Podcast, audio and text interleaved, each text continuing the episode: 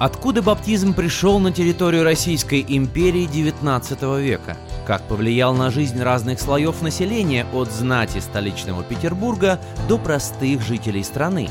Об этом и многом другом рассказывает историк, архивариус Российского союза евангельских христиан-баптистов. Итак, мы с вами уже говорили, что в 1869 году образовалась Тифлисская община русских баптистов – которая стала матерью для почти, практически всех общин баптистских России, а потом Советского Союза. И мы удивимся, что если вдруг будем изучать ее подробно, то она очень сильно похожа на общины наши с вами, на общины, особенно, которые вышли до перестроечного периода.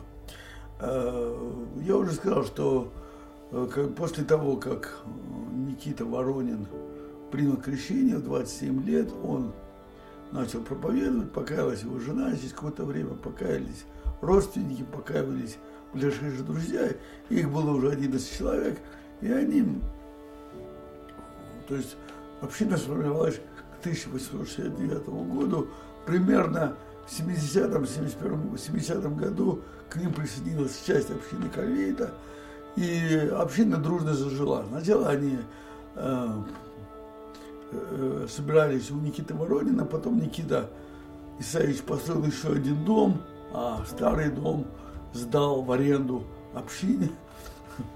И э, в 1870 году э, в общине принимает крещение прика, приказчик или мальчик в лавке Воронина Вася Павлов, Василий Гурич Павлов, который потом скажет историю русского баптизма это я. Мальчик был очень способный. Он выучил немецкий, еврейский, другие языки. Он э, в середине жизни спокойно проповедовал Евангелие на 28 языках Европы и России, но писал только на 9. То есть, э, и в 1873 году община отправляет его к Конкину, в Гамбург получать богословское образование.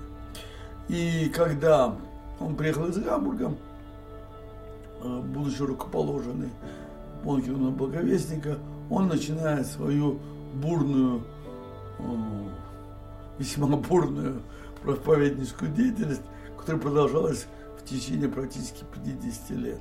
Забегая вперед, скажу, что этот человек прошел 40 тюрем, потерял в ссылках жену и 8 детей – 8 лет ссылки и был постоянно гоним. А, постоянно гоним как у себя на родине, так и где он перемещался. И, в общем-то, и, да и жизнь его оборвалась довольно трагически, хотя он умер своей смертью. Э, к общине присоединился э, Василий Васильевич Иванов, молодой еще человек из, из э, селения Ивановки, который будет миссионером по Закавказью и э, за свою жизнь крестит, крестит больше полутора тысяч человек. И, в общем-то, э, напишет очень много серьезных богословских работ, на мой взгляд, которые почему-то неизвестны сейчас русскому читателю, который очень много э, будет думать и работать над структурой э, Баптистского союза до революционного времени. В общине был организован хор, была организована воскресная школа. А, и а, в 1879 году прошло одно очень важное событие. А, Госсовет Российской империи принимает циркуляр о признании баптистов России. Мы подробно об этом поговорим еще в других выпусках, но по этому циркуляру отныне баптисты могли спокойно жить в России и э, выдавать все документы, метрики, хранить, иметь свои кладбища, дома молитвы и так далее. Циркуляр недолго продлился э, свою жизнь для русских баптистов несколько лет, но э, община баптистов Тифлиса удалось зарегистрироваться по этому циркуляру, и они, в общем-то, в течение восьми лет достаточно спокойно жили. В каком смысле? Они собирались открыто, они э, сочитывали, э, они регистрировали детей, то есть вполне легально существовали.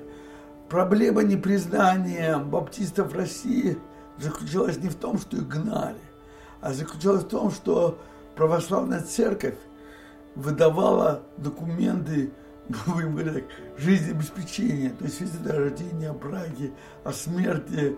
Э, если ты не имеешь этих документов, ты вне закон, ты незаконно рожденный. И это была большая проблема для людей, перешедших в баптизм, в баптистские церкви, потому что их дети были незаконно рождены, их браки не признавались э, государством, это наследственный, да. То есть целый ряд таких неудобных моментов, э, как мы сейчас понимаем.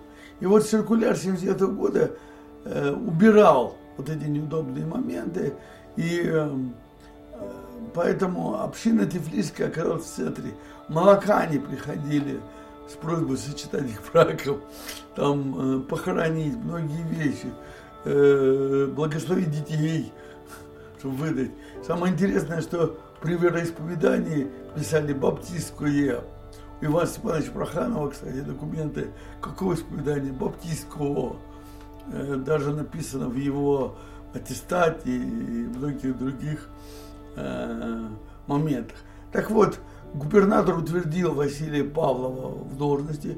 Приехали два баптисты, Август Либек, баптисты Германии, пресвитер Одесской немецкой церкви, и Иоганн Каргель, пресвитер немецкой церкви в Петербурге. Он тогда еще не перешел к Пашкову. Это будет чуть-чуть позже, буквально на год. Тогда он представлял немецкий союз баптистов в России. Провели учредительное собрание в 80-м году, хотя община существовала уже 11 лет и рукоположили Павлова в пресвитеры, Кальвейта, Белоусова в диакона и Родионова в учителя общины. И община зажила. Интересно, что очень интересная община. Сохранились протоколы. Благодаря обыскам и изъятию документов полицейскими чинами сохранились протоколы этой общины. Вот потому что это пожар одного из домов, ранее документы нет. Чем занималась община? Самое главное, это были вопросы этики. Это был синтез молоканского законничества с немецким педантизмом. То есть, кто понимает, о чем я говорю, кто знает, что такое. То есть, они этом спорили, очень долго спорили, так и не пришли ни к чему. Когда начинают праздновать воскресенье, э, с вечера в субботу или с 12 часов ночи, э, как его праздновать? Этично ли, правильно ли на извозчике ехать в собрание, или надо проделать, лошадь-то работает, надо проделать путь. Э, они, скажем, э, однажды Кальвейт увидели в воскресенье с кием в руках – ты играл на бильярде. Нет, я не играл на бильярде. В воскресенье нельзя. Поставили на замечание. А, он говорит, я не играл, только какие взялся подержать. Они э, спорили, э, вот если мельница, хозяин баптист, его мельница молит в воскресенье, это грех или это не грех? Мы сейчас даже не задумываемся над этими вопросами. Но э, у Павла была такая проблема, и Павел доказал, что у меня только половина мельницы, половина моего родственника, он не баптист. И воскресенье до его половины мелит. Вот. А, они, э, самый большой, пожалуй, сложный вопрос, это был вопрос браки с неверующими. Очень много было проблем, потому что по привычке молоканские семьи брали, ну, из семьи, пора молоканку возьму, а нет, нужно брать, а где же ее взять? Баптистку-то еще найти надо. Вторая проблема очень большая, это проценты по кредитам. Под сколько процентов можно давать брату? Они были все купцы. Естественно, они участвовали во всяких пирамидах, схемах, э, деньги в рост и так далее. Вы не думайте, что это сейчас, это тогда все было то же самое, ничего нового. Нет. И были вопрос, под сколько процентов давать брату можно? И решили, кстати, потом это решение войдет э, в решение первого съезда баптистов о процентах. Что если даешь на бедность, э, то ты не имеешь права ни копейки брать с брата. Если даешь на дело, тогда бизнес не говорили, говорили дело, вот, по-русски слово дело, то не более 6% годовых. На самом деле вообще не, не все было гладко. Особенно после приезда Павлова из Германии, который пытался ввести немецкие порядки в эту общину. Он был еще молодой достаточно человек, на самом деле. Ему было там всего-то 20 с небольшим лет. Община многие вещи не принимала. Особенно вопросы браков, особенно э, вопросы э, финансовой дисциплины и так далее. И поэтому несколько раз были вообще не расколы, потом мирились, потом расходились. То есть не все так было э, гладко. Но что самое интересное, что уже в 1879 году община провела первую миссионерскую конференцию э, благовестников по Кавказу.